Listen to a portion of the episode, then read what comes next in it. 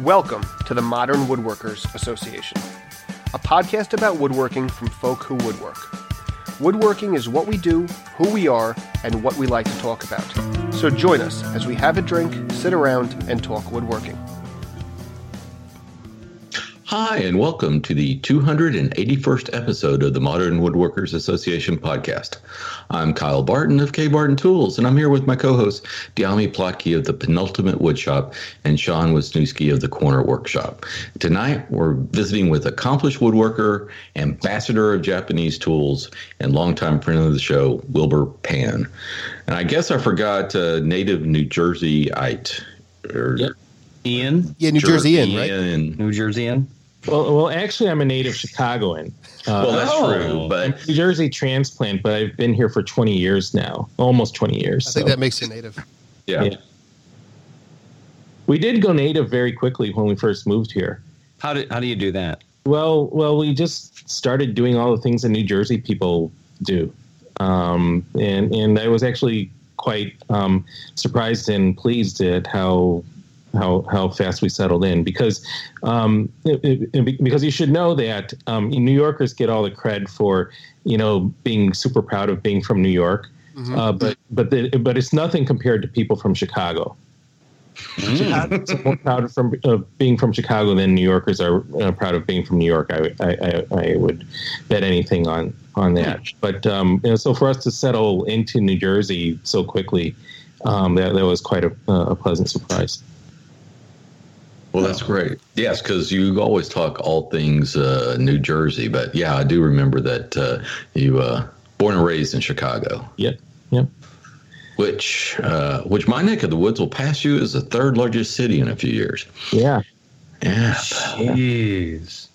I also heard. I also heard Houston was going to is um, as expensive, if not more so, that to live in than New York, um, mainly because of the uh, the the time lost in commuting. could be. That could may be. be. But you know what? Gas is cheap. That's right. Gas Well, is you- cheaper there than than uh, than up here, man. That we, we I noticed that last week. Yeah, we got the refineries. We just, you know, just, you know, there's no gas stations. It just goes the hose. Yeah, goes to the hose right from the refinery. yes, like I, I've got two gas refineries in uh, crude refineries, I should say, in my area that feed us a little bit. You have like fifteen or or more. I mean, or probably- more. Probably Yeah, a lot more than that. I live on an island that has wells for water. I have a yard with a well for water. Hmm. Anyway, No, we don't actually do that, but our municipal water is from wells. Oh wow, yeah. Yeah. Okay. that's a big well. Anyway, Anyway, moving on. So, things that piqued our interest. Dyami, I believe you uh, heard about something. I did, and I'm wholly uninformed on it. I've never watched or listened. Um, Okay. I love you, Mark, but I don't do videos. So, Mm-hmm. um, at least not not since I've had kids in the life. Um, nothing against your life, but um, anyway.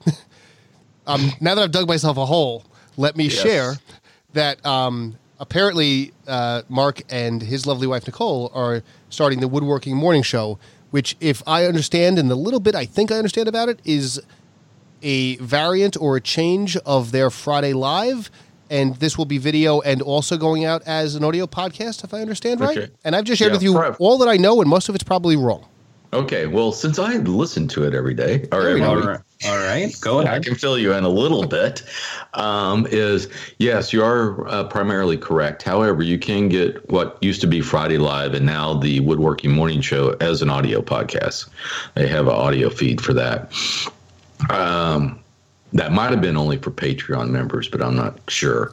But anyway, so right now, um, they they had a Patreon, but you really didn't get any rewards uh, for being a Patreon. You're just basically supporting the show, which I was doing.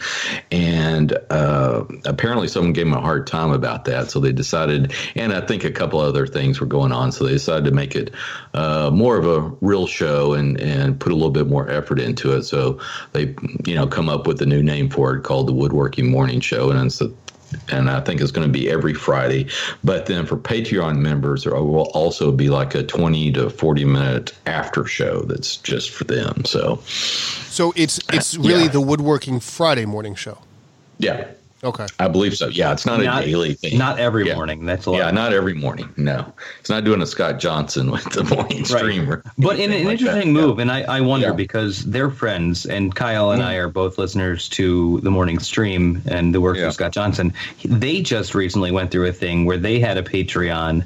They've had a Patreon for Yeah. years, and they said when they instituted their Patreon that they, hey, if we get to this level of support, we're going to start doing a fifth show a week, and would do, and it is a well, it's a Friday afternoon show. Yeah. Um, they now have said, well, six years after the fact, we realized we we're giving that to everybody, not just the people that are paying us. Right. So let's roll that back and say, okay, this is considered premium content. Pay us at least a dollar, and we'll give it to you. It's not expensive, but we're going to restrict it to only the people that are Does- paying that, just that little bit. We're getting Yeah. into the weeds more than we were when we were talking about municipal water. But um, doesn't doesn't that come down to uh, FrogPants being thrown off of YouTube? He's back. He's, back, back, now. yeah. Okay. Yeah, that was that was a temporary thing. I don't think it lasted two weeks. Okay.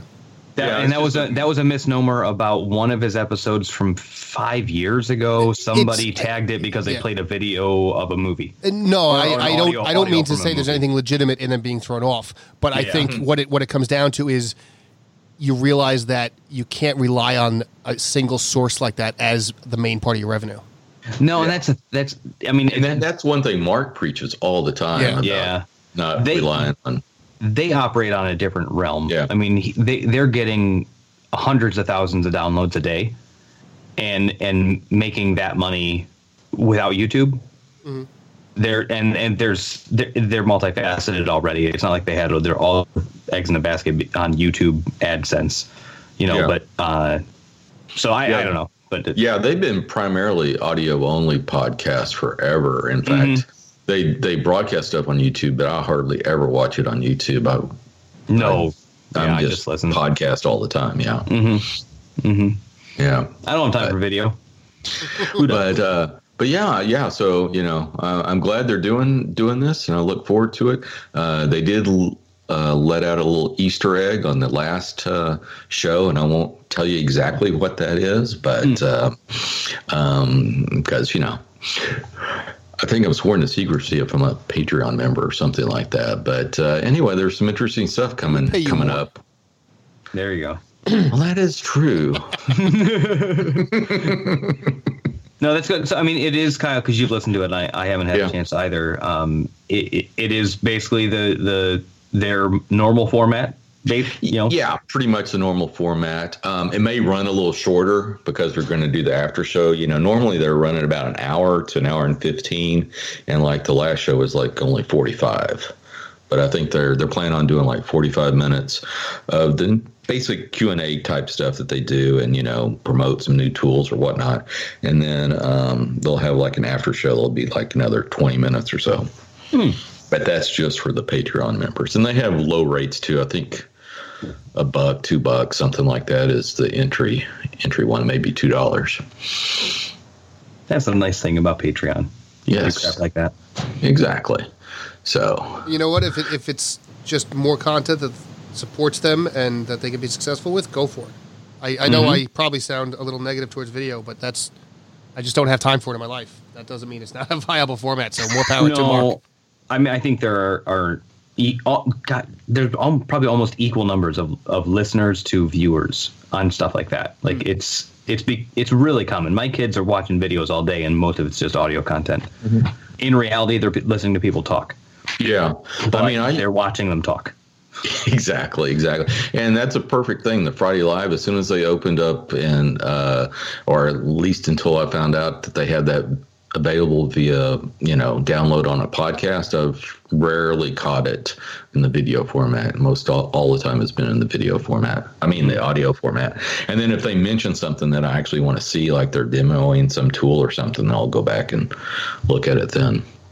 Yeah, and I, I'm I am I subscribe on YouTube. I, I see them show up on YouTube, but I Mm. don't I I don't think I've clicked on them more than a few times. It's just because I, I don't I don't scour and listen to hours of YouTube. I sure as hell listen to hours of podcast though. Yes, exactly. But anyway, Anyway, moving right along. Um, well, I'll do my Oneida uh, plug. um, Oneida has a couple of things, and maybe they, they've been around for a while, but I just noticed them. Um, they have a uh, new technology on their dust collectors called Smart Boost. And um, in a nutshell, what that does is it increases the fan speed anytime it detects a load. So it's constantly monitoring the load on the motor. So if you have more than one blast gate open, or let's say you have a four inch blast gate open and a six inch, and you shut the six inch, it needs more power to you know maintain the same uh, suction through the uh, smaller four inch. So it will increase the the motor This uh, came out speed. a year or two ago, didn't it? Yeah, exactly. But they they I've heard I've heard about it, and they had it on some of their quote unquote industrial type machines. But this is the first time I saw anyway that they put it into their hobbyist machines, and that brings me to another thing: is they've kind of totally reformatted uh, their lineup. So almost all of their higher end uh, machines, which I'm going to say are metal, um, you know, they have the metal Cyclone, all have this uh, new um, Smart Boost technology integrated.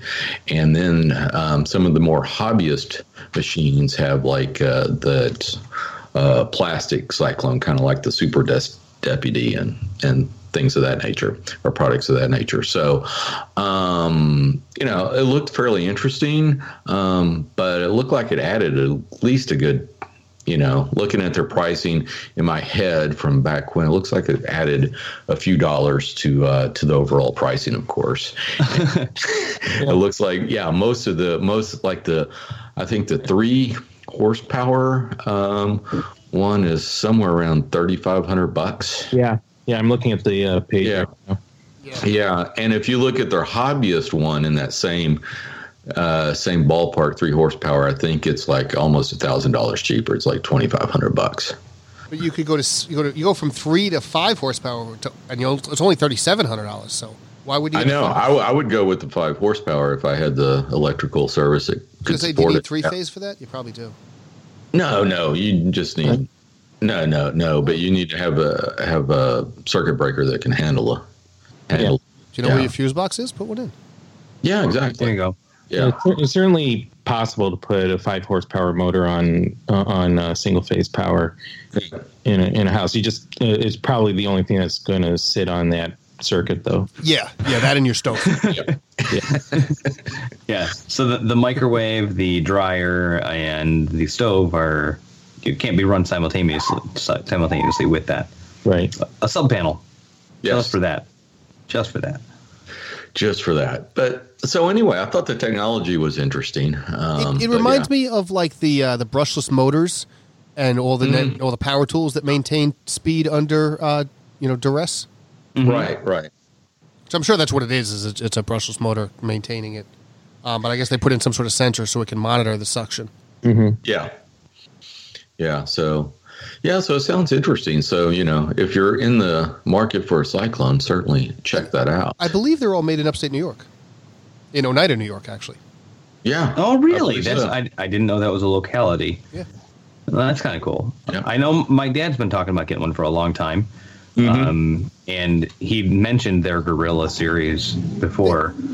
This stuff is So- not cheap, but it all seems to be very well made. And the couple of Oneida things I have are, I mean, I, I have a plethora of dust deputies, and I have the Super Dust Deputy. Um, and their customer support was always very good, and it just seems to be nice stuff. When I've seen the actual metal machines, it's all really well made. Right. I'm, I'm a little fuzzy on terminology. A plethora? Uh, how many is that? That's um three. cornucopia. In this case, it's three. Okay, I have one. That's wow. That's okay. That's okay. That's Well, I a have- legitimate plethora. I have one on my on my CT, and one on my little handheld uh, shop vac thing that I use to dust off um, my workbench, and I have one dedicated to the vacuum for my miter saw. Now th- this, this that dovetails nicely into the next topic. Exactly. How the about Dust Deputy Bagger Cyclone Separator Kit. Why? Say that three times. Wait. So But- imagine, if you will, a dust deputy without a bucket underneath it. I can see it because I Well, well, actually, it does have a bucket underneath it, but then it's kind of a yeah, it's an upside down bucket with a bag taped to it. Uh, Yeah. it- exactly, exactly. And I don't know if y'all watched uh, um, the video on this, but not. it's absolutely hilarious. So this bag is long enough that when you turn the vacuum on, it sucks the bag up to the bottom of the bucket. So, so all your sawdust falls into the bucket, and then when you turn the machine off, uh, the bag um, deflates, or I guess, or de- you know, it's not sucked up against the bottom of that uh, bucket anymore. So it, so it comes uh, inflates, I guess, would be the right word, and the dust falls into the bag. So the so the next time you flip your vacuum on, the bag's long enough that just the clean portion of the bag gets sucked up. So it kind of separates between the bag and and the uh, dust that's in the bottom of the bag, so to speak. You got to watch more- the video, uh, and this is hard to explain, but you need to watch the video. But it's kind of ingenious. It, it, it that seems more of a like a science class demonstration. It of, is. of some some mechanics uh, than Yeah, I mean I get it. but It's interesting. It's it's interesting, and I, I just I just found it. You know, I would uh, listeners go out there um, to Oneida's website. It's called the Dust Deputy Bagger Cyclone Separator Kit. But just go to the Dust Deputy section and you'll find it. But uh, you got to watch the video. It is it is hilarious. But then you think, hmm, that's actually pretty clever too. I'm Um, I'm with you there, but I guess Yeah. it's fascinating and it is pretty clever. But Yeah. I can't help but think, why didn't they put it on a suit? Why'd they put a regular dust deputy on it? Like it's this big wall-mounted thing. Mm-hmm. If you're gonna, it only connects to a shop vac. Like you, Mm-hmm. if you're not gonna have it be powerful, don't you want it to be portable? Like I don't know. It, That that was my only concern. It would be great for a small shop where you had a hose that could get to all your locations. Yeah, but- Right. yeah, it does immobilize your you shop. can't vac, you can't even Yeah. if it reaches all the spots you can't suck a table saw or a planer with a shop vac like you need even in a small shop you're only doing hand tools with that Yeah, yeah. I, I think you're only well. You know, I, I always, uh, and maybe this is my fault. I always assume people work the way I work. I mean, I only use my shop vac for cleanup, so this would work in my okay I, yeah i guess you could do that Yeah. just general Yeah. vacuuming i use my Yeah, dust ger- collector for that frankly but um but yeah, I use my shop vac for that kind of thing. But uh, the way my shop's laid out is so long that um, this would not serve me well. Yeah, I need sure a you could make a mobile cart shop. for this huh? You could. I think the, the cantilever Or design you of it would cause a little bit of complication, but Or you could have more than one. I mean, uh, there, that's the solution you need Yeah. four It's 130 bucks. So it's you know if you had more than one shop vac, that would probably work for you. Which Does that include the deputy on top? It does. Okay. Yeah. So it's really, I mean, you're talking about It's thirty not a bad dollars. price. I no, because yeah. the deputies are about a hundred, aren't they? yeah, Yeah. they are Okay, okay, so you're getting thirty bucks for a, a, a nice yellow painted bent bracket and associated other gaskets and things to attach a bag. well, I was Yeah. impressed. It comes with the hose to connect to the uh, shop vac. So Yeah, but it is it is it does, and I'm with with Yami on that. It, it limits mobility. I mean, Mm-hmm. the the deputy I have on a bucket attached to a shop vac marches its ass all around the basement. You know, depending on what I'm sucking up.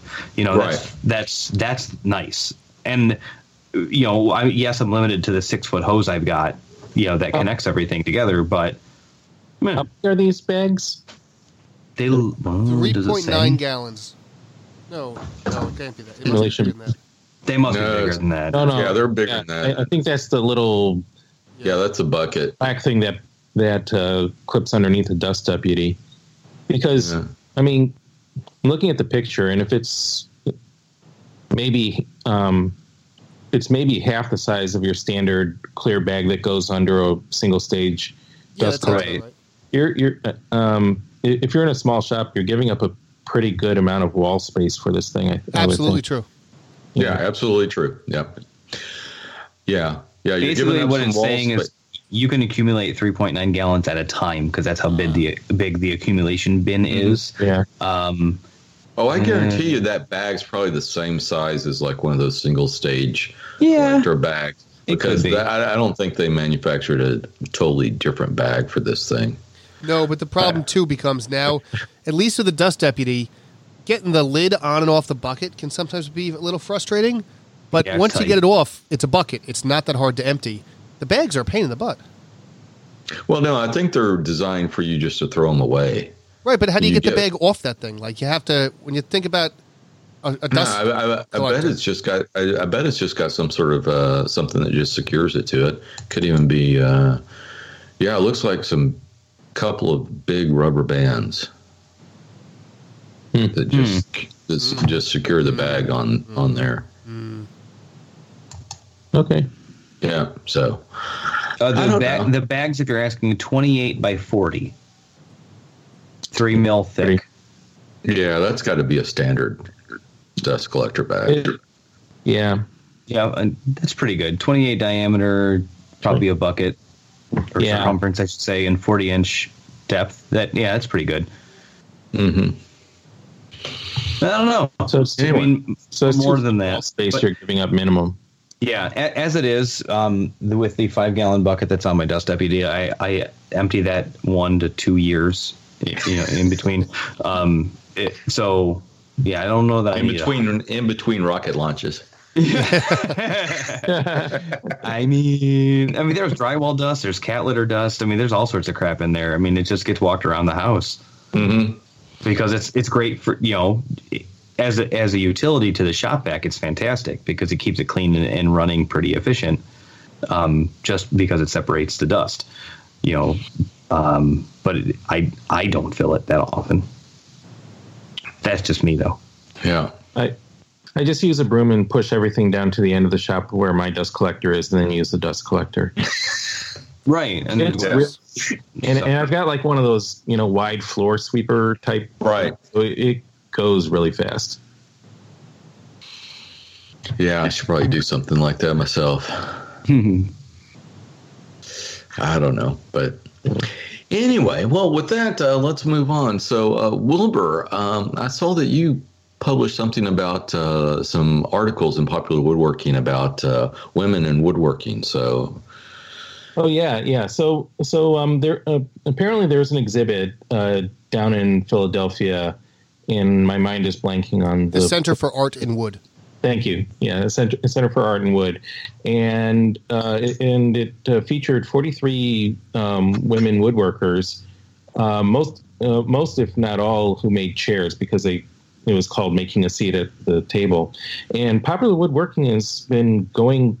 Uh, through with interviews with, as far as I can tell, their goal is to interview everybody Yeah, that was. that's what I believe it to be.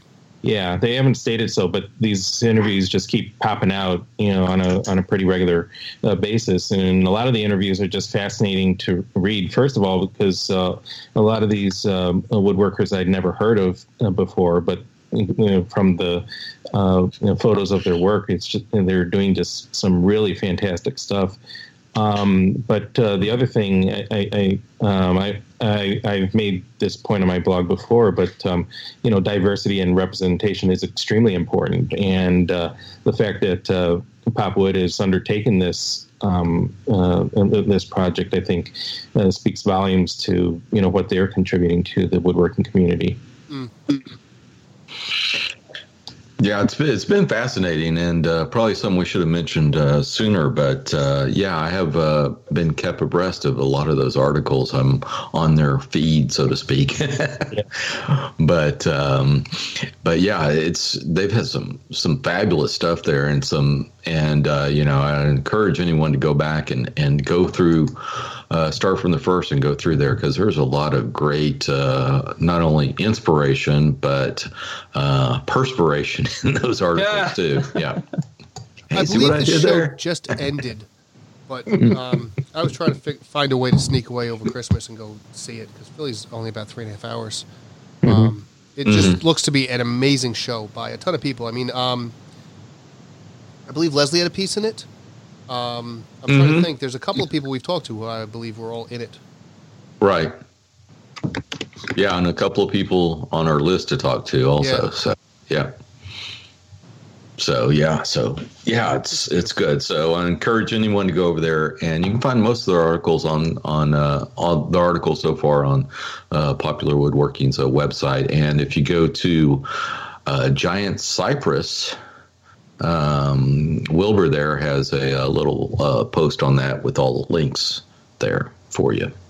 Yeah, Popular Woodworking hasn't gathered all these interviews into their own special section of the uh, of their website, but they do have um, uh, uh, a part of their website where they just compile all of their interviews. So all of these interviews will be in that section along with the other interviews that uh, Popwood has been doing.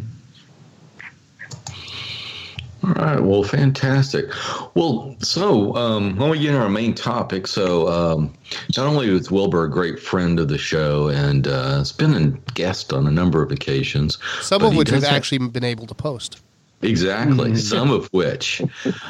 But um, but so uh, we we need to find out what he's been up to, and and uh, uh, he does have a couple of lectures coming up he wants to uh, talk about, and we're interested to hear about. But before we get to that, so uh, what have you been up to since you were last on the show, which I think was what almost a year ago? Probably a final Yeah. working live. Yeah, Yeah, and Woodworking Live. So, um, yeah, so un- unfortunately, I haven't been able to do a whole lot of woodworking um, over, uh, since uh, the beginning of last year, um, mainly because uh, my wife found ourselves in the uh, position of being community activists.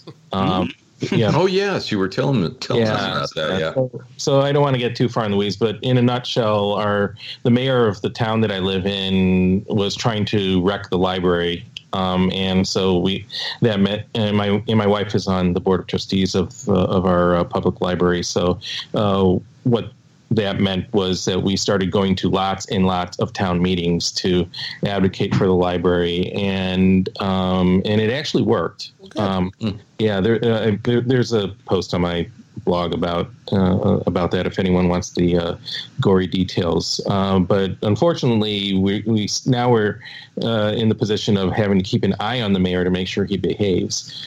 Uh, Well, so no, what I think you need to do is run for mayor. Oh boy. Oh, yeah, I mean, or, or, or, or maybe your wife should. yeah. Uh, I, I, I think my wife would, but uh, she, uh, she she's too smart for that. So so as a result, I haven't uh, been able to do much woodworking, and and this really hit me at one point last year because um, every day I look on eBay for wacky. Uh, uh, looking for Japanese tools. Not that I really need Japanese tools uh, at this point, but I'm just looking for really weird, wacky stuff that, that shows up and I and I found one and bid on it, and I got it because I'm probably the only one interested in, in, in getting that uh, th- uh, thing. Um, and then arrived at my house, and I brought it down to my shop, and I saw on my workbench the last thing that I had bought on eBay because it was wacky, and I hadn't even unwrapped it. So it shows Oh you man. getting in, in, in the shop. Can, Uh, can I share something similar? sure. The Veritas Carver's Vice that I bought at Fine Woodworking Live last year when we last saw Yeah. each other Yeah. is sitting on my bench unopened. I can see it right now. So it hadn't made it actually into the attic yet. No, oh no, it's not going in the attic. It's going in my carver's vice. It's gonna, it, it and the pattern maker's vice are going to be like the, the ones I use, but I can't reach that entire bench because of the stupid slab.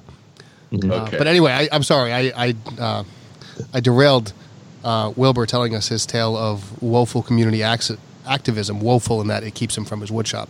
Yeah, yeah. But I, I actually was able to build something uh, though uh, recently. So, um, uh, so the other thing that that happened was uh, l- last you know last year at the beginning of the year, um, I joined a band.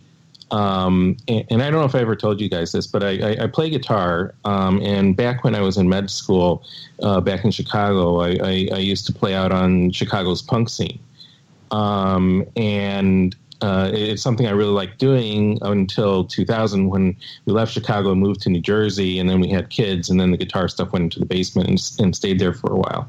But um, I, I managed to join a band at the beginning of the year, and and that I was able to do because we rehearse on Friday nights, so no town hall meetings are going on Friday night. Um, and then we play a show, and then we've played shows every so often. So Excellent. you know, you can't, and, and it's been a ton of fun because it, it was a good uh, 19 years since I last played a show until the beginning of last year, and there's something. Uh, I think there's something very similar in terms of playing music as you know, as woodworking that it starts engaging a different part of your brain, mm-hmm. and what you know, um, you know, uh, if if your job mainly revolves like office work or sitting at a computer and that sort of uh, thing, uh, your your it engages a different part of your brain than what you normally would be using throughout the day, and I actually feel my brain being different uh, now because I'm playing music again. So that's been great. But um, what happened with that is that um, I bought a new amp. Uh, mainly because even though I love my old amp, uh, my amp is super heavy. It's like 65 pounds.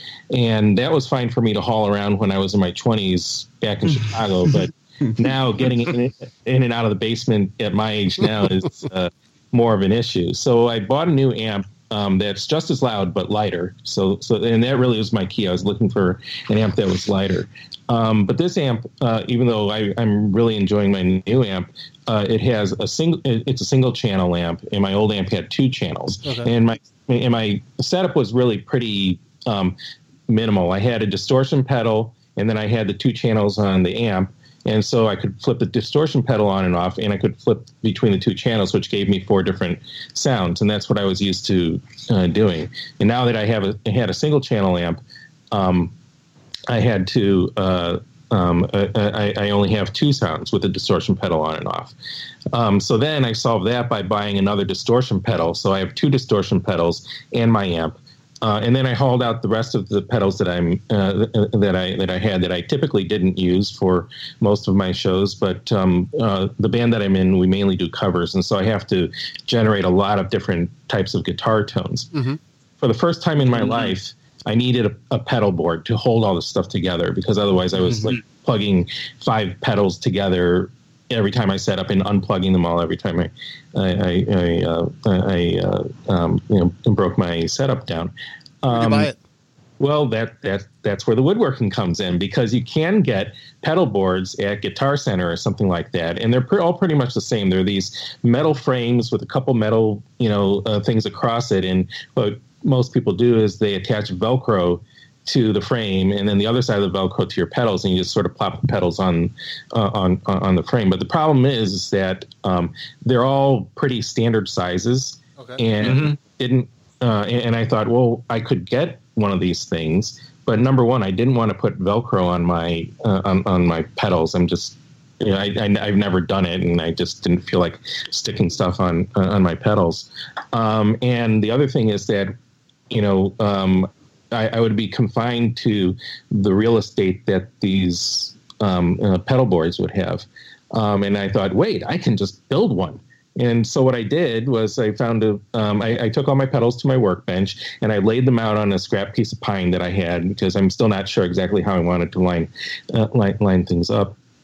And, and figured out how big of a board I needed to you know, to hold all my pedals, and then I uh, uh, just put uh, two pieces of wood on the underside um, to, to act as sort of a riser and a ramp so that the board would okay. be tilted up um, instead of just being you know flat on the floor because that way it's easier to tap on, a little bit easier to tap on the pedals um, and uh, and again being uh, knowing how to do woodworking I decided to go all out and uh, took out my saw and chisel and router plane and chopped out some dados and plain pieces of wood down and um, not to brag or anything, but it fit on the first try. So I was thinking, oh my god, even though the mayor's taken away my woodworking hobby, I can right, get right back on the horse. So that was awesome.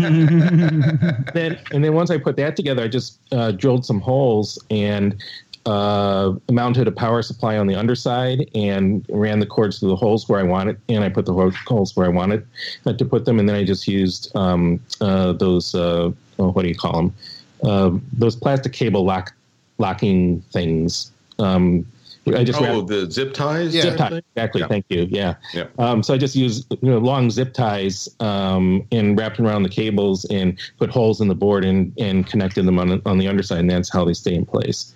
Mm-hmm. So now I just have to hook up um, three cables to to the uh, uh, pedal board instead of taking everything uh, apart, and I can set up in under three minutes which is great. Oh, that's fantastic. So you're drinking beers while the rest of the guys are setting up. Yeah, pretty much. Pretty much, pretty much. Well, great. Well, longtime listeners of the show uh, realize that I just uh, blew by a normal section in our uh, lineup here, and that's what's in the shop. And I'm going to blame that on my fortnightly beer choice, which we'll get to later on in the show. Ah, Yeah.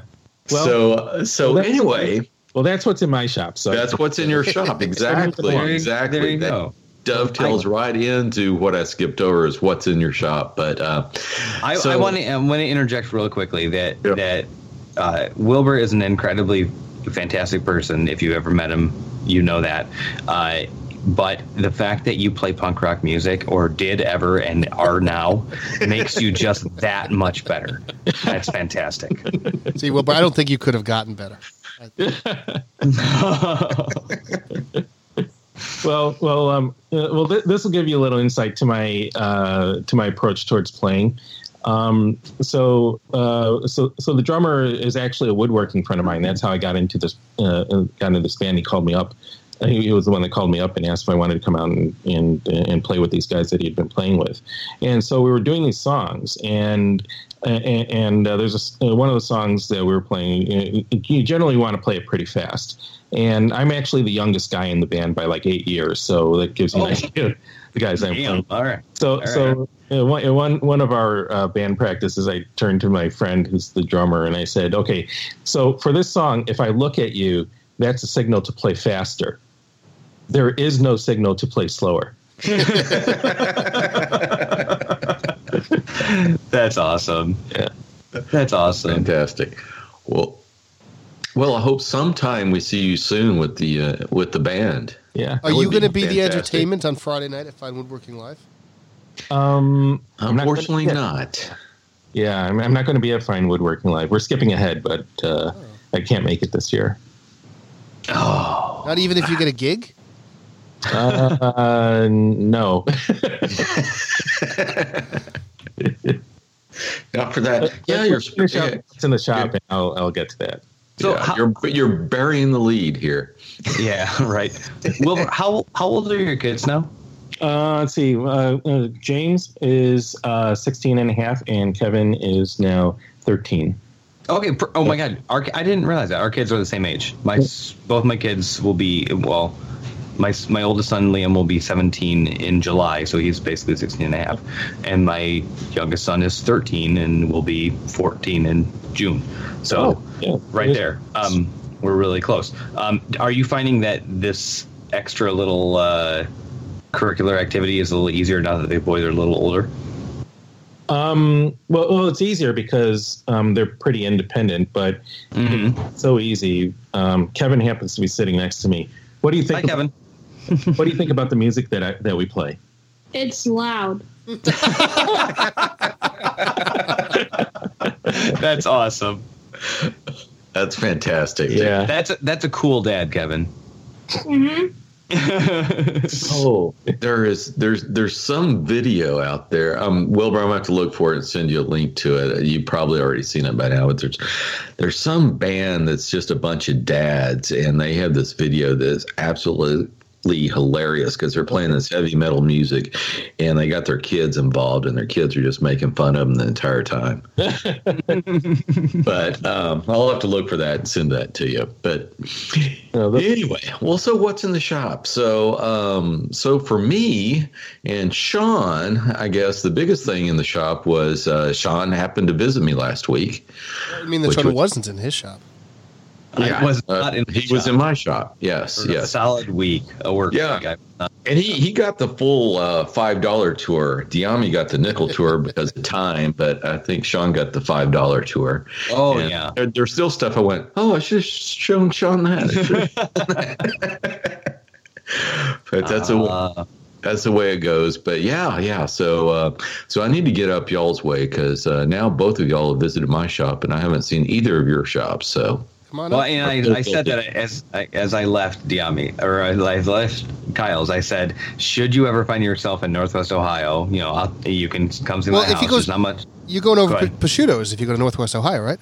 Yeah, right, and way better. Oh well, I've been to Prosciutto's like three, four times. Oh well, now, jeez. He moved. He's now even closer to my house. He's about two miles away. um, but I, I, said, you know, there's nothing much to look at, but I'm absolutely will extend the same. Um, but it was awesome. I, I, um, I, we'll come back to you, Kyle, in a second because I'll, I'll, just say like yeah. my only thing I did was I visited Galveston, Texas, in January, and uh, I really all I got was a great meal and uh, good beer, and and I got to see Kyle's place. It was great. I met That Kyle's sounds wife. like a good trip. It was. It was awesome. His house is fantastic. His shop is. It, it, I'm envious of. Um, it's it's all fantastic things. It was it was great. I mean, I don't. I I understand your time there was pretty brief, but I was in Kyle's house for probably a total of about forty minutes. Yeah. oh, I I was in you know probably a half hour before we went to dinner, and then we came back. and dinner was fantastic, right on the docks, like fresh seafood. Oh, delicious, delicious. That's right. That's right. So, uh, Anyway. yeah, unfortunately, uh, once again, the uh, barbecue uh, thing didn't work out because I don't believe they have barbecue in Texas, Kyle. I think you've been lying to us this whole time. Yeah, yeah, probably. It sounds like I have, but Wilbur can back me up on this. But my favorite barbecue joint around here, you know, I was going, oh, well, if he's coming down, maybe I can just go pick up some barbecue and we can eat that. And, uh, and I uh, logged on. We're closed for renovations, which I'd heard about because the place has gotten so popular they needed to ma- majorly expand it. But yeah, just when Sean visited, they're closed for renovation. So I go, okay, step two, down to Galveston for seafood. Can't Yeah. eat that. I, and I will say, I was I was in I, I landed in Houston. I was in the Houston area, really closer to Galveston than Houston, I think. Um, yeah. uh, for for a week. I landed Monday, left Friday, and I did not have barbecue once.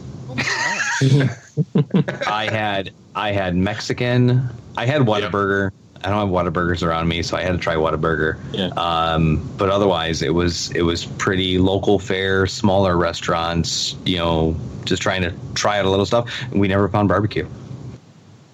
Um, yeah, this, um, yeah, where you're all located, you're not going to find barbecues. Maybe. Yeah, I mean, it's we're Yeah. so close to the water. I you know Yeah. that that's something you don't. I I mean, you can I find go, mind barbecue, but you got to go out of your way. Yeah. I, Yeah. I'd go with seafood over barbecue um, any day, and I love barbecue. Yeah. Yes, oh, do. yeah. Yeah, you do. I rem- you know I remember having barbecue with you in uh, North Carolina, Wilbur. Yeah, yeah. Um, So- and and and that was good barbecue. Seafood is much more location dependent too. It is. So if Mhm. you're at a place where you have access to like fresh seafood right out of the water, you'd I'd, Yeah. I'd say you'd be silly not to not to just eat that all the time. Yeah, and this this place, um, as Kyle described, i i the the seafood store is is nearly adjacent to the restaurant that's built up right out on the pier. And when you open the menu, it tells you the names of their ships that they fish with.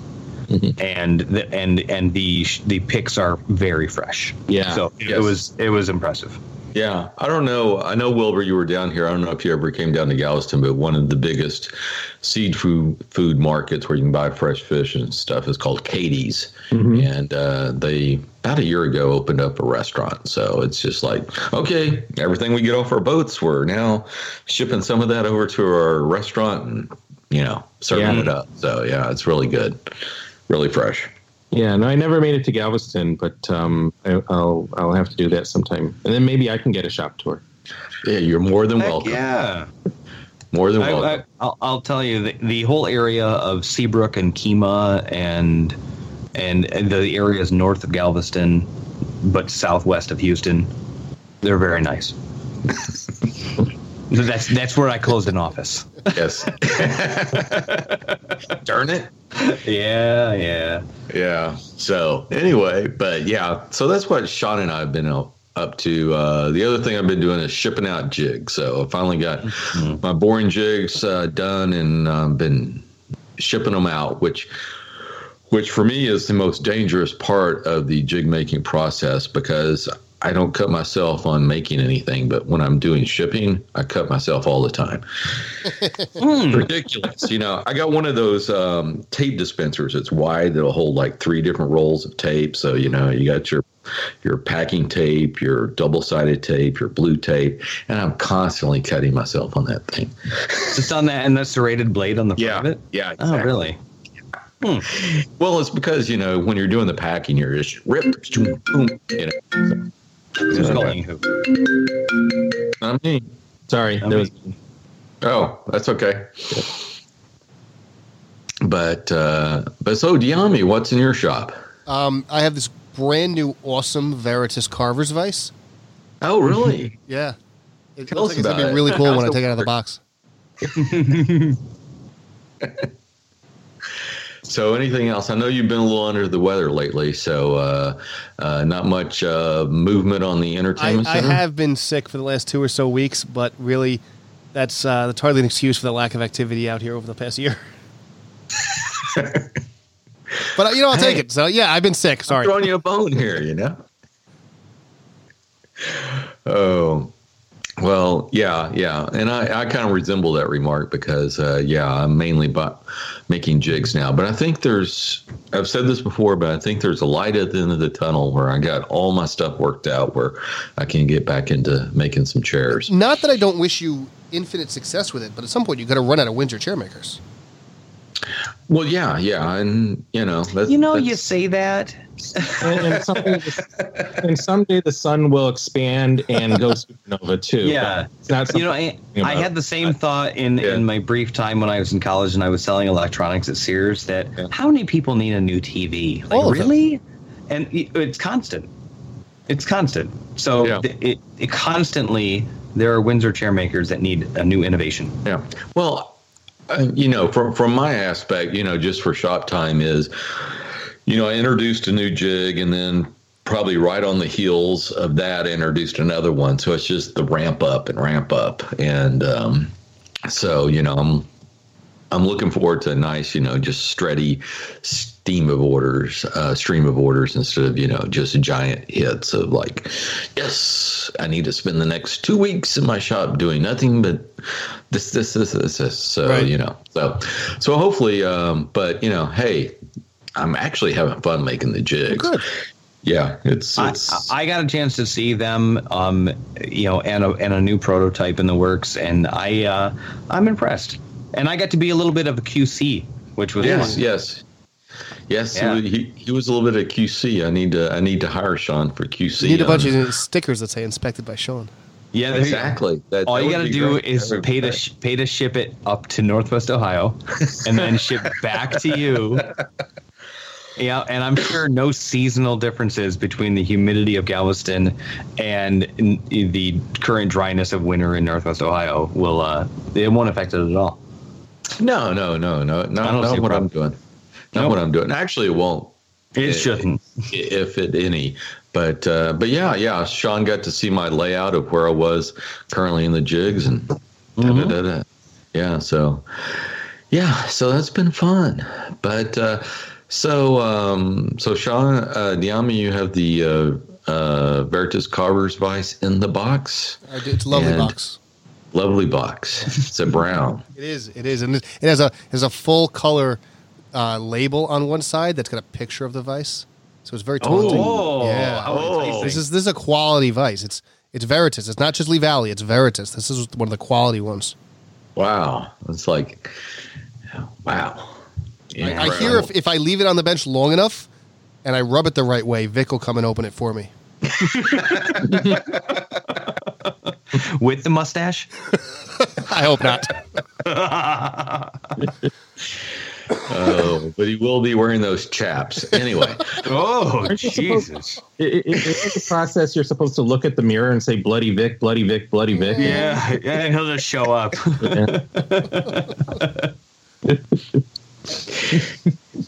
Anyway, so moving right along. So Wilbur, so you've told us a little bit about what you've been up to since the last show, and we we kind of buried the lead that you will not be available for uh, Fine Woodworking Live this year. But tell us why not. Yeah. So, uh, so th- what's happening is that uh, USA um, is having their annual event on the same weekend as Fine Woodworking Live, and I'm going to be giving. They they were nice enough to ask me to come out and give a talk uh, for them again this year. Um, nice. Yeah, so I'm not. I'm. Uh, I'm still trying to figure out exactly what I'm going to uh, talk about. Um, uh, but it'll it'll probably be a combination of uh, a straightforward explanation as to why Japanese tools seem to have the properties that they do, and then how to use these tools in your shop, e- even if you're not uh, interested on in sitting on the floor and and, and all that. And, and that's really where um, I've uh, sort of settled on in terms of uh, talking about Japanese tools. I've uh, uh, for, for, the past um, several years, at least, I've gone on the assumption that the you know, that my audience is your typical woodworker who's got mm-hmm. the table saw and mm-hmm. their and jointer and a workbench, and they're just looking to see and try to incorporate the uh, these tools into their uh, workflow, and um, and and then that's where. Uh, I've been doing a lot of my thinking on, and, and again, also just trying to find a way of explaining uh, the, the, the tools in terms of their sharpness and their edge retention in a way that makes sense for everybody. So uh, so that's what's happening in in, in April. Um, I I feel bad that I'm missing Fine Woodworking uh, Live, but on the other hand, there's no Japanese tool content at Fine Woodworking Live this year that I can tell. So um, well, that made it so, easy. yeah, so they, they made the decision uh, some some year. Uh, so if well, we're, we're going to talk to them about that uh, for next year. Hmm. Maybe you should be giving the lecture next oh, year. okay, that would be good. I certainly wouldn't mind, uh, uh you know, uh, sharing what I've figured out uh, over, over over there. Yeah. Now I've been to a number of your lectures that you've had at other events of uh, woodworking in America and whatnot, and I mean, it's always fascinating, uh, you know, some of the in depth knowledge that you bring to those lectures.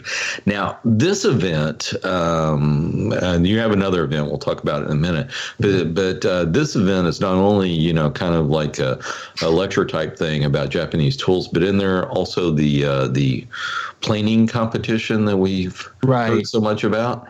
Yeah, yeah. So, um, so first of all, there's a lot more going on at this event than uh, just the planning uh, contest. I'll get to answer carpentry type stuff there too. Yeah, yeah. So, so every year, um, this this has been a two day event. Um, and it's at it's in El Cerrito at the El Cerrito Community Center. And in the Bay Area, as you might imagine, there's uh, actually a pretty active group of people that have been interested in Japanese woodworking, uh, and they've been active there for a long time.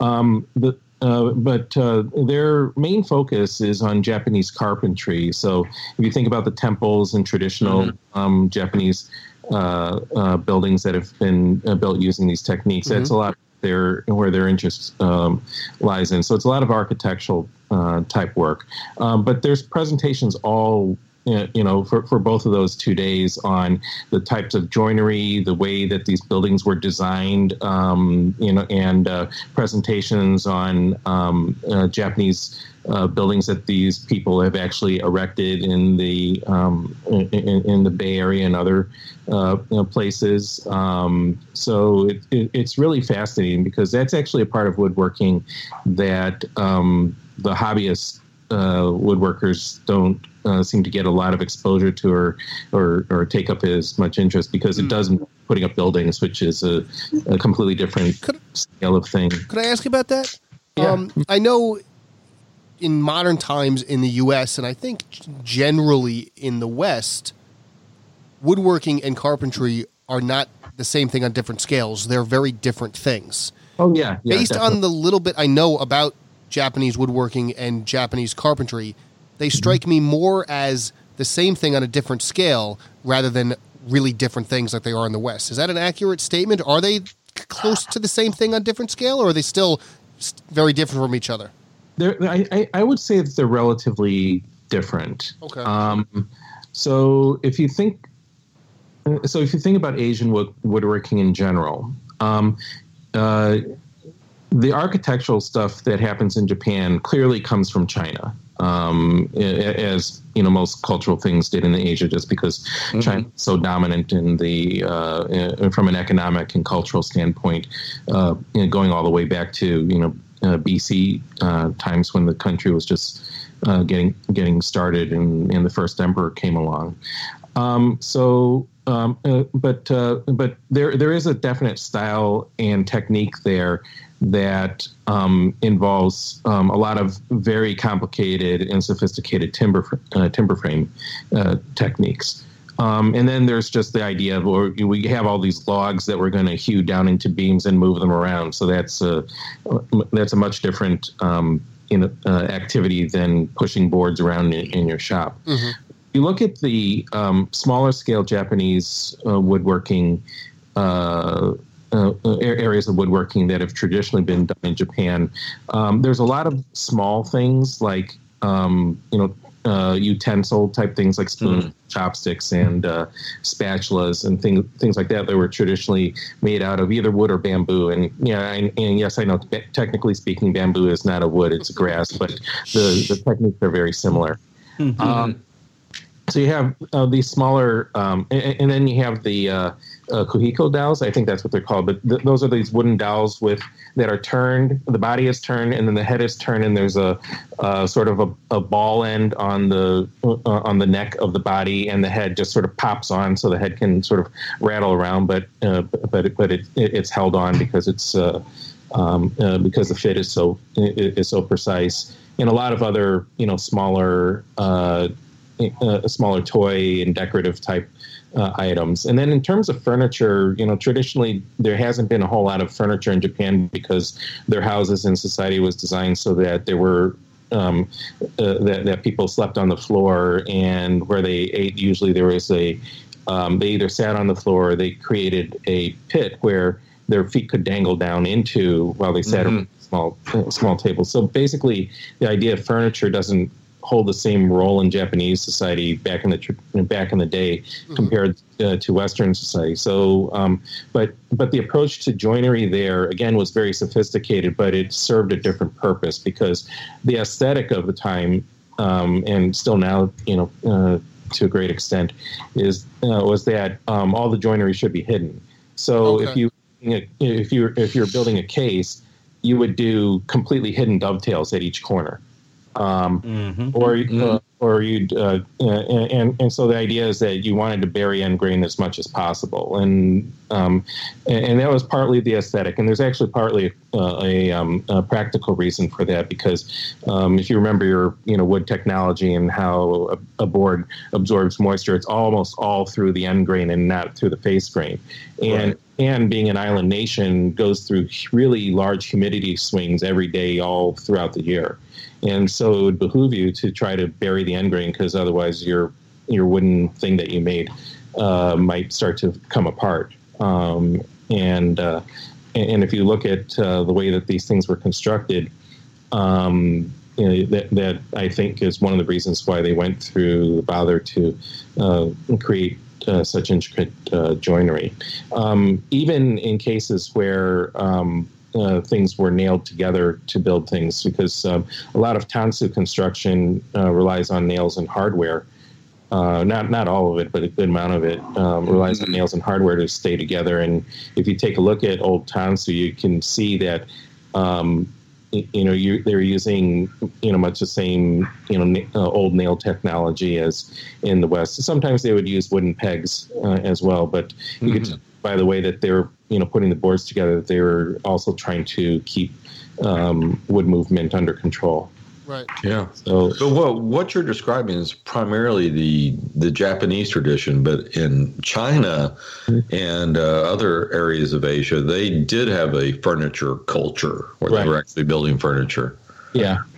Yeah. So yeah, yeah, and, and in China, it, it, it is quite um, different. Um, uh, some a few years ago, I wrote a Chinese furniture article for for Popwood, and um, and, and, one of the conclusions that I came to, uh, I'll just try to keep this short, is that one of the reasons I think that they did such complicated joinery for Chinese furniture because basically all of the joinery was interlocking with wedges and things like that to keep the joint from coming apart and they did not rely on glue at all. Um, and I think part of the reason for doing that, uh, because you know, to do something like that takes a lot of uh, takes a lot of work. But the reason I think that they did that is number one, um, they I don't think glue technology existed back in the Ming Dynasty and Qing Dynasty to hold pieces of rosewood together because that's the, the right. we're using. Mm-hmm. Um, so uh, um, uh, so uh, and, and the other issue is that if you take a look at the the trees that they were harvesting, um, and and granted there is a factor of well trees were bigger in the older days than they are uh, now, but still the the the trees that they were harvesting would uh, take typically hundreds of years to grow to a size where you could even start using it for lumber. And then when you chopped it down, oftentimes the center was hollowed out because of rot. And so you got this circumference of wood um, to work with, and which meant that um, if you got an 8 to 12 inch board out of that, you're actually pretty lucky because that's about as large a board as you could possibly get. Um, and and uh, in China uh, back in the day, they uh, you're right. Um, furniture played a much bigger role in home life. Mm-hmm. Did in Japan, but they still had to build human-sized pieces of furniture. So if you're building an armoire, you want it to be about 20, 24 inches deeper. You know, so because to make one too shallow would be just dumb. Um, and you know dining room t- tables had to be a certain size and chairs had to be a, a, certain size and if you're limited in the width of your boards to 8 to 12 inches um, and and you don't have glue then the answer is you basically um, frame and panel everything and create complicated joinery that doesn't rely on uh, rely on glue um, and so you see a lot of use of sliding dovetails and things like that that most woodworkers that we know would never think uh, about using. Um, Andrew Hunter actually has a great presentation and an article on the frame and panel joinery that exists in Chinese furniture.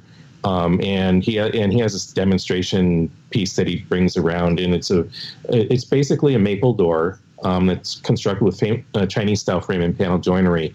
And the thickness of the door is maybe a little bit over a half an inch, but the thing is completely rock solid. It doesn't flex. I could probably sit on it if, and pretty comfortably without um, uh, w- without uh, causing any problems in terms of the, the door failing because this, the construction is just so solid. It's uh, it's really remarkable to look at. Yeah, that that is fast fascinating. And, you know, me being a chair lover, I love all the Chinese chairs, uh, yeah. the Ming chairs, and all those. I mean, boy, the inspiration that uh, has permeated Western chairs is just incredible. Uh, once you see that chair, you're going, wait, I've seen that chair here, here, here, here, here. yep. Yep. Hans Wegner owes the Ming Dynasty a lot. yes, yes, he does. Yes, he does. Yeah. Oh, and also and, owes uh, Windsor chairmakers a lot too. So yeah. anyway, yeah. and, and, and, Kyle, you, will uh, be interested in this, I think. So, um, you know, one of my trips to uh, to China, I picked up this book um, that basic is a two volume set and basically what they did was they took old pieces of chinese furniture and took photos of them which you know, were really nice and then took measurements which was really nice but then what they did was they took them apart and they laid oh. the parts and they measured the parts and then um, because they could put them back together again mm-hmm. and the thing that struck me is that i mean there there are a lot of examples of ming dynasty chairs and, and there were you know the the type with the very square seat and the and, and the curved arm right and what was really interesting to me is that um and that's I, like a frame and panel seat isn't it yeah yeah it is yeah, yeah. So, uh, so the interesting thing to me is that these chairs I'll bet anything they were made by different woodworkers at different times because the Ming Dynasty covered like 300 years. Right. So, um, um, but but the dimensions are remarkably similar. Hmm. So so uh, like for example, if the if the uh, panel part of the seat was 10 in, 10 millimeters thick in one chair, it was like 10 millimeters thick in all the other chairs. Wow. Yeah. Yeah, so so they told. I mean, um, I, I don't know how or why it was done that way, but I uh, but from what I know about um, Chi- um, you know Chinese society back in the day, I bet they just um, hit on a standardization and everybody went with it. Mm-hmm. Um, yeah, so so it, it, it's really pretty remarkable. That is that, that's yeah. cool. Yeah. So, um, so we talked a little bit about uh, what you're going to do when uh, Fine Woodworking Live is going on. So you do have a upcoming lecture. It's a little sooner than that, right? Yeah, yeah. So, uh, so on uh, February fifteenth, I'm going to be down in the uh, North uh, Northern Virginia area um, in Manassas I, um, to talk to the Washington uh, uh, D.C. Woodworkers Guild. Um, There's another um, woodworking club in Northern Virginia, and, and their name is slipping my mind, but they're both sponsoring uh, uh, this event. So th- this is going to be uh, pretty fun because um, uh, in, instead of the hour or so that I'll have at Kezuro Kai, I'll have basically a half a day to uh, talk about Japanese tools. So it starts at noon, um, and and it's scheduled to run to 4:30, but I'll stay as long as people are interested. And basically, the first part would be again uh, a talk about if you're a woodworker and you just want to start using Japanese tools in your shop, why should you do it, and how uh, and and and how can you incorporate them into your workflow? Uh, but I also plan on doing a lot of just hands-on stuff where people want to uh, say, you know, someone picked up a Japanese chisel a long time ago and they have no idea how to set it up. I'll just you know be there to help them do that. I'll be help uh, there to help uh, out with uh, sawing technique if you have a Japanese saw, uh, and if you have a Japanese plane, uh, can help you out with that. Uh, too, so uh, so that'll be a lot of fun. Um, the, the other thing that is sort of you know very much beside the reason, the, the actual reason why I'm going down there is that uh, Don Williams um, li- lives in the area, and and he uh, shot me an email and said that he was going to come up and and uh, and and see my talk. So I get to hang out and chat with him again, which is always a lot of fun. Oh, that's Oh, awesome. that Yeah. that would be fantastic. Yes. Yeah. Well, cool. Well, cool. So, um, so of course, after this, uh, after you uh, do your event in April, uh, when they do have the planing competition, I mean, we kind of basically mentioned that, but you are going to be involved in the planing competition, correct? Um, I don't know. I You don't know? yeah, Come yeah. So, so, so first of all, uh, I'm trying to do this without. Yeah, now, now, now, b- before we go too far, so uh, listeners that, that aren't that aren't uh, familiar with it, why don't you describe what the planning competition is? All right. Right, right. So basically, um, one of the uh, big events at uh, Kezuro Kai, and and and, this, and Kezuro Kai is actually the same name that they give this sort of event over in Japan when where you know these things are usually uh, usually held. Um, and, Does and I that- should also Does that mean something? Like, is it a Um, liter- literal word? I don't know. Uh, I, I actually don't know exactly uh, and, and I, means. I'll be culturally culturally insensitive at this point and just say that it resembles uh, 1980s kung fu, well, American kung fu Oh, films way yeah, too much. Yeah. yeah.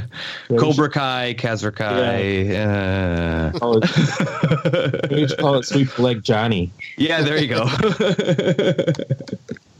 So, um, yeah, let's see. Hang on, I'm just loo- looking up. well, now you're gonna find Yeah. out. Yeah, I'm just trying to see if there's a. Uh, huh? You'd be think you'd think it'd be easier to find a translation to, you know, for that, but it, they just refer to it as the um, as the event. I'll, I'll look. Yeah. I I always you know from from the Karate Kid you know knowledge I I barely have. Um, I understood Cobra Kai Kai meaning like studio or or something like that, and Mhm. Cobra was the the brand Yeah. kind of to it. So I, I have no idea how that translates, but just curious. Yeah. I, I just love the cultural sensitivity we're having here. We go from uh, anything uh, Japanese into uh, martial arts. So anyway, Yeah, yeah, yeah. We're nothing if not PC. All right. So did I Um, mention that in Suffolk County we have one municipal water authority, but in Nassau County next to us, each town has their own water authority. But it all comes from the ground. They're all wells. you know, we, we have here what's called MUDs, municipal utility districts. So Uh, Oh. anyway, did you find what you were looking for?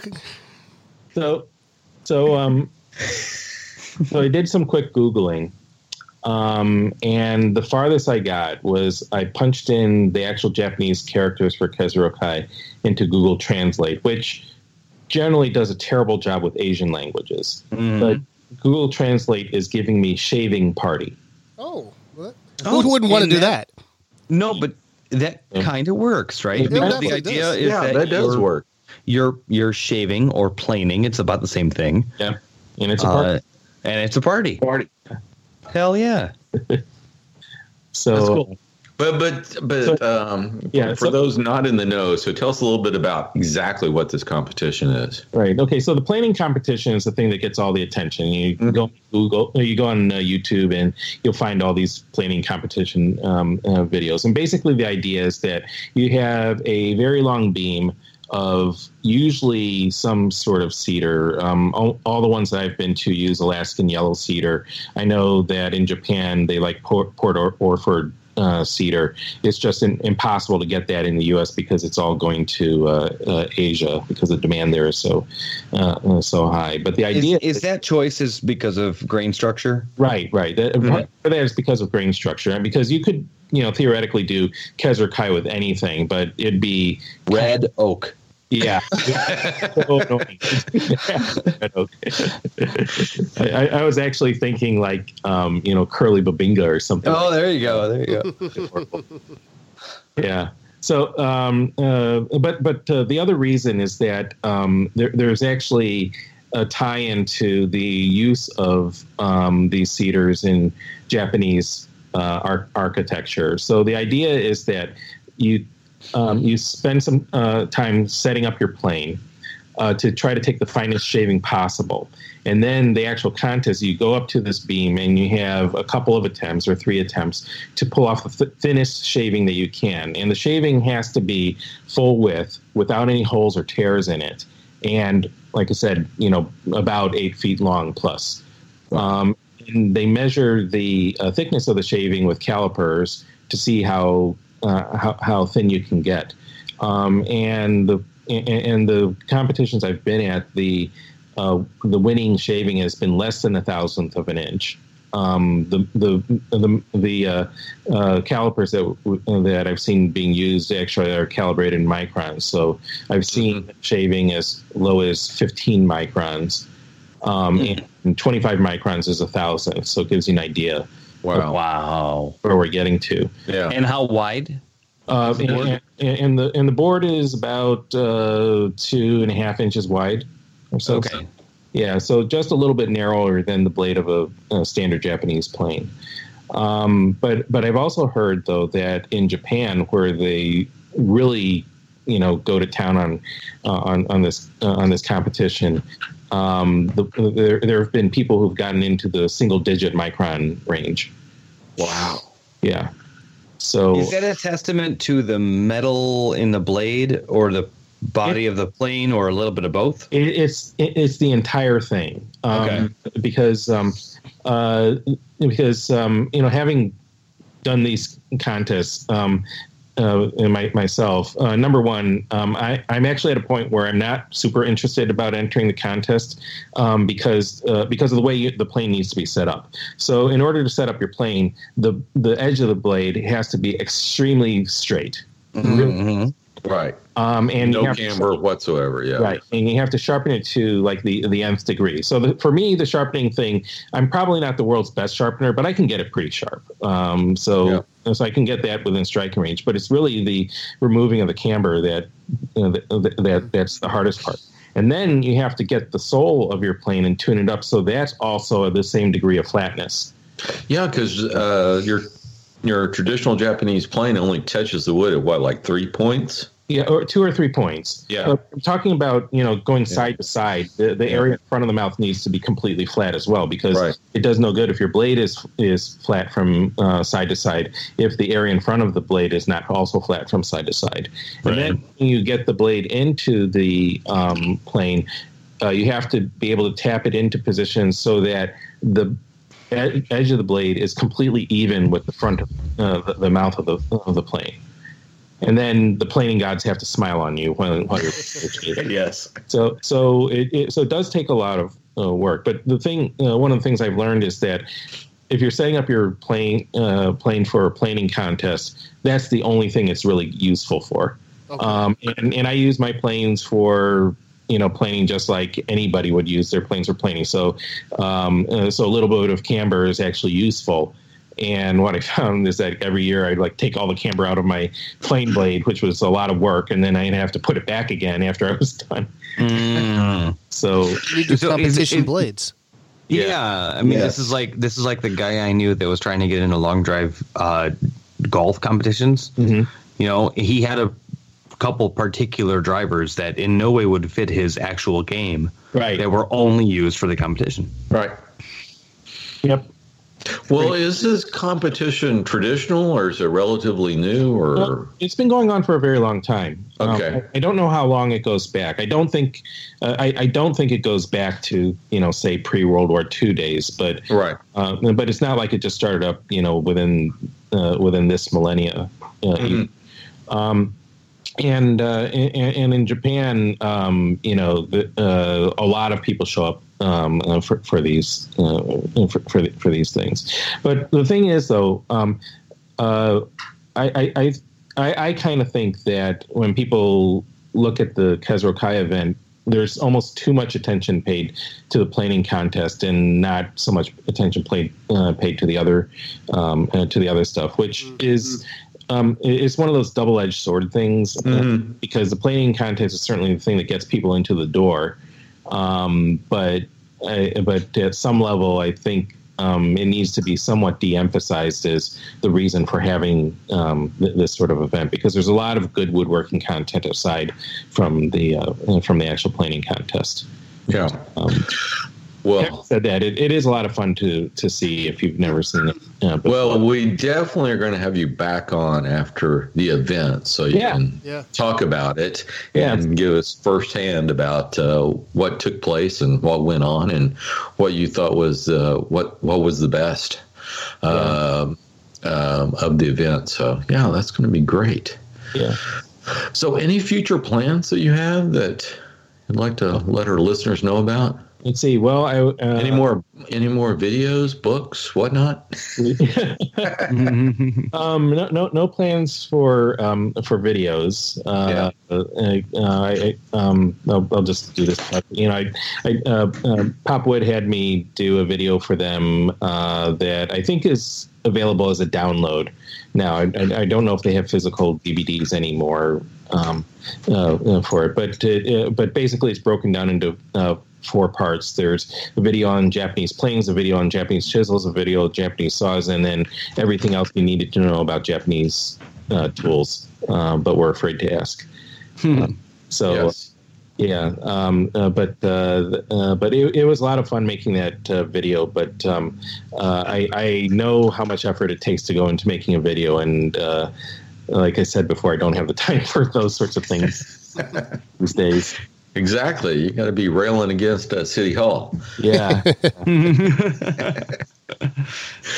So, well, with that said, let's uh, move on to our fortnightly beer choices. So, Here, here. Yeah, I'll start off. So, Dyami, I've been actually wanting to have you on the podcast to see if you know about this brewery called The Other Half. I do. You do. Send Well- us more. Tell us more. Yes. Tonight I had their triple cream IPA, and it was absolutely fantastic. And of course, that's why I'm blaming it for my earlier flub because it is 10% alcohol. But it was, It's I a triple mean, IPA. That's what it should be. yeah, yeah, Mhm. yeah. It's but let's let's put it this way. I was gifted these by uh, Patrick Brennan, and a number of these, and I think the lowest one he gave me was nine percent. I, I So- tell you, with with the um, Yeah. the popularity of Yeah, beers like that, yeah. when I don't want something strong, I struggle to find it in my fridge. I think like the the weakest thing I have is probably seven, and I probably have stuff Yeah. up to like twenty six. Yeah. Ooh. But- Not many of but those. This is a fantastic, uh, fantastic brewery. Everything I've had has been very good from them. What was the other half that I had when I was down there? Um, it was golly. I looked it up earlier because I was going to put in the show notes, but they had like 26 pages of beers, and by I got to 10 and I couldn't find it. But it was a, it was another IPA. It was good. It I was mean, good. They It was do a- really good stuff. Yeah. So Are they around can you, Tell us about them. They're Yeah.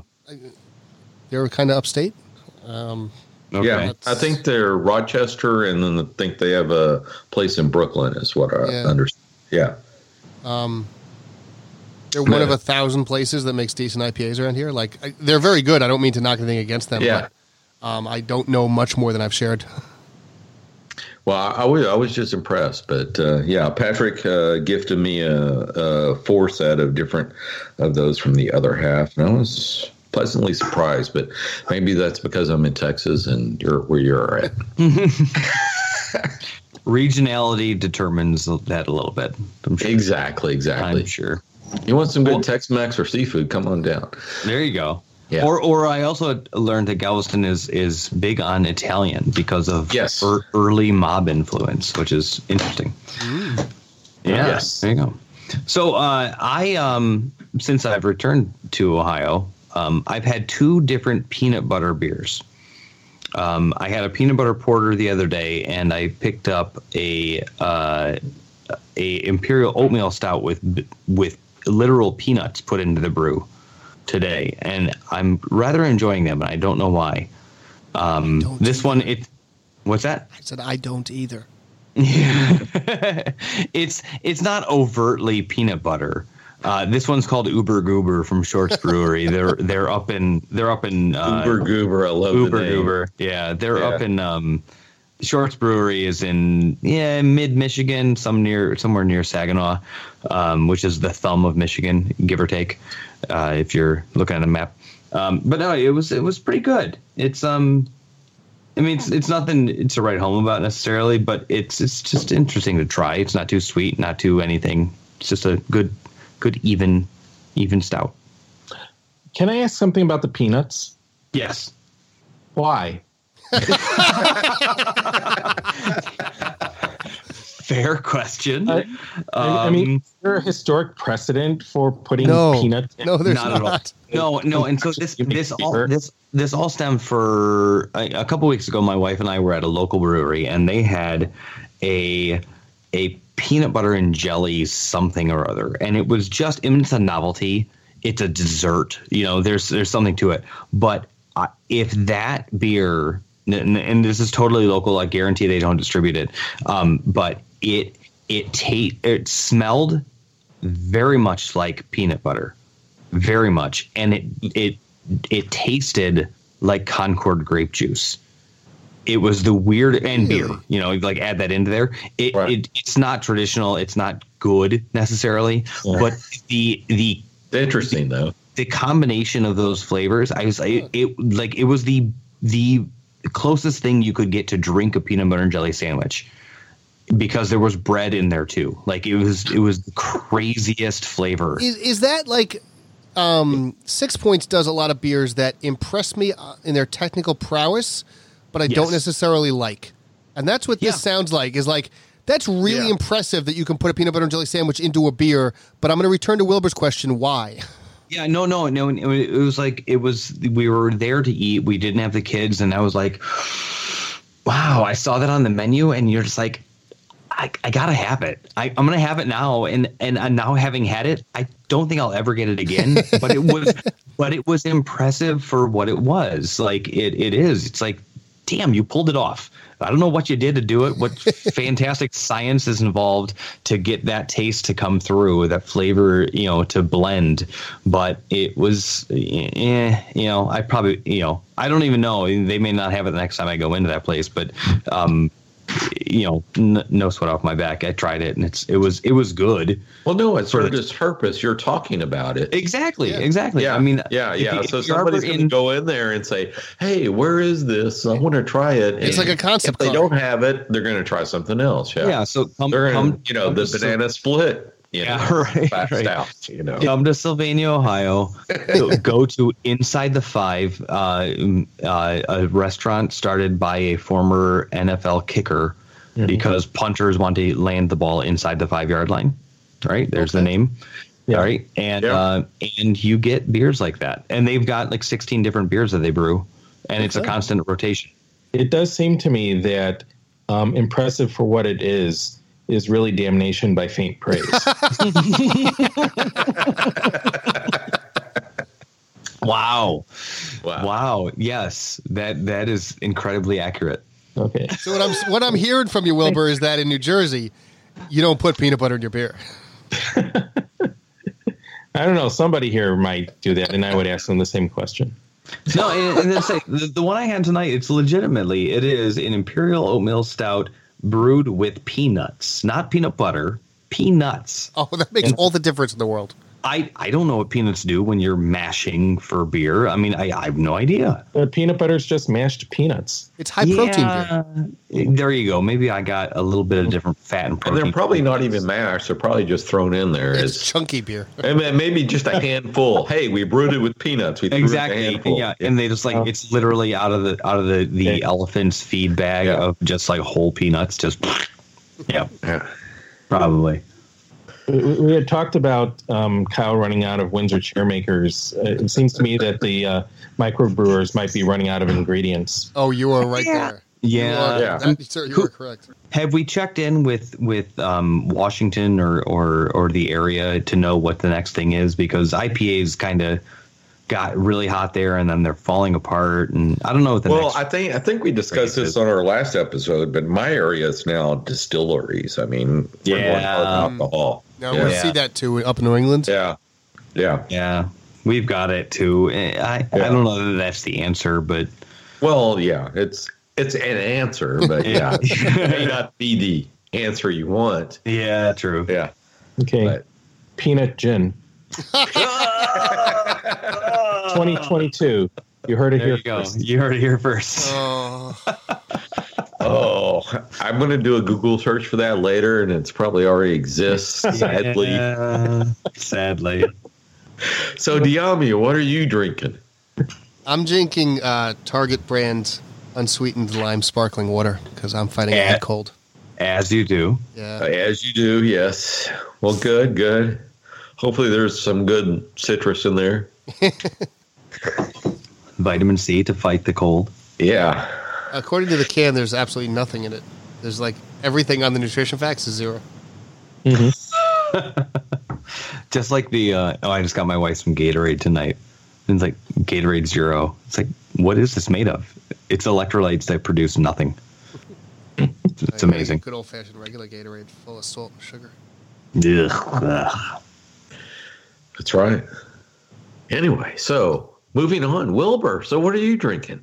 Um, yeah. So, so, so, um, I don't, uh, I, I can't drink alcohol You're allergic because to I'm, it, yes? yeah, I'm, I'm, yeah, I'm missing that enzyme. Um, but uh, what I've been getting a lot of use out of is uh, SodaStream.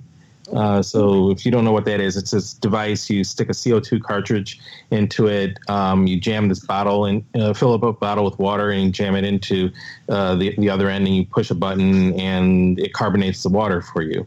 Right. And, and the um, and, and the uh, uh, idea is that you're supposed to buy these syrups that you then pour into your bubbly water, and it makes uh, soda for you or pop because I'm Right. from the Midwest. um, but the thing is, I, I've come to the conclusion that all the flavorings they have for this just taste like crap.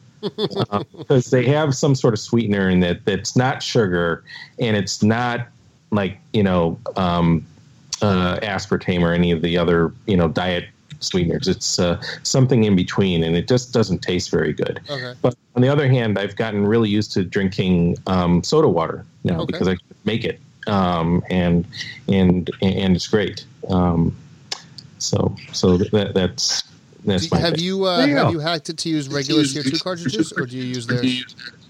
Um, no, they, they they have a CO2 cartridge that you can, but but when I run out, I just go to Target and I exchange it and and uh, and, and bring it back. And and and I would say I'm a pretty heavy user for it because I'd probably use it. Uh, I probably make um, the, the bottles are about a little bit less than a liter in in in size, um, and I probably make um, use it four to five times a week. Oh, okay. So um, and Yeah. and the cartridges still will last me the good part of a month.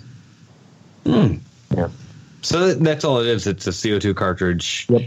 to a bottle of water and just Yep. there you go. You got soda water. Yep. Yep. But um, uh, but since the cartridges are you know sixteen dollars or so if you if you exchange them, and if you multiply that out by how many bottles I go through in between cartridges, coming out like way ahead. Yeah, that's Oh, not bad. yeah, definitely. Yeah. Plus, plus, one of my friends actually gave me the Soda Stream, so I really came out ahead on the on the. Oh, jeez. The initial purchase zero. That's right. beautiful. Yeah. Oh, well, fantastic. Well, so with that, uh, Wilbur, where can folks find you on the interwebs? Okay, so my uh, uh, so my blog is uh, Giant Cypress. It's at giantcypress.net, and if you scroll down to the bottom, you'll see like links to all the other ways you can get a hold of me, like email and uh, Facebook and Instagram and Twitter, where I'm actually just Wilbur Pan on all of them. Okay, well, great. Well, Dyami, where can folks find you? Not in my shop. Oh, Oh, Um, I can be found at uh, if find me at Dyami Plotke on Twitter. That's where I lurk. okay. and And- Kyle. And you can always find me at barton.kyle on Instagram, the only social media platform. And and on that social media and Twitter, I'm Sean W78. There you go. And that just wraps up the show. Uh, if you haven't already, please subscribe to the show on any podcaster that you happen to use. And uh, thank you for listening. What we'd like you to do is um, go get an old Zune or a classic iPod, and then go Brown hang out Zoom. with the. Is that not what I said? Did I say Dune? No, Zoom. You said Zoom. Zoom. Zoom. But I said brown, the brown Zoom. Oh, the brown The one. brown Okay, Zune. yeah. Yeah, yeah. Um, you need the brown and- one. Well, what I was thinking is we could get some of those really thin shavings and and wrap it in that, almost veneer it with thin shavings, Ooh. and then you could listen to us and all the other woodworking podcasts in a Japanese veneer, um, Japanese shaving veneer clad MP3 player, and I think you'll be a better woodworker if you do it. So um, that's Absolutely. what I'm going to say. You should go do. And it'll smell really nice. There you go. There you go. Because because it was shaved at the Cobra Kai. yeah.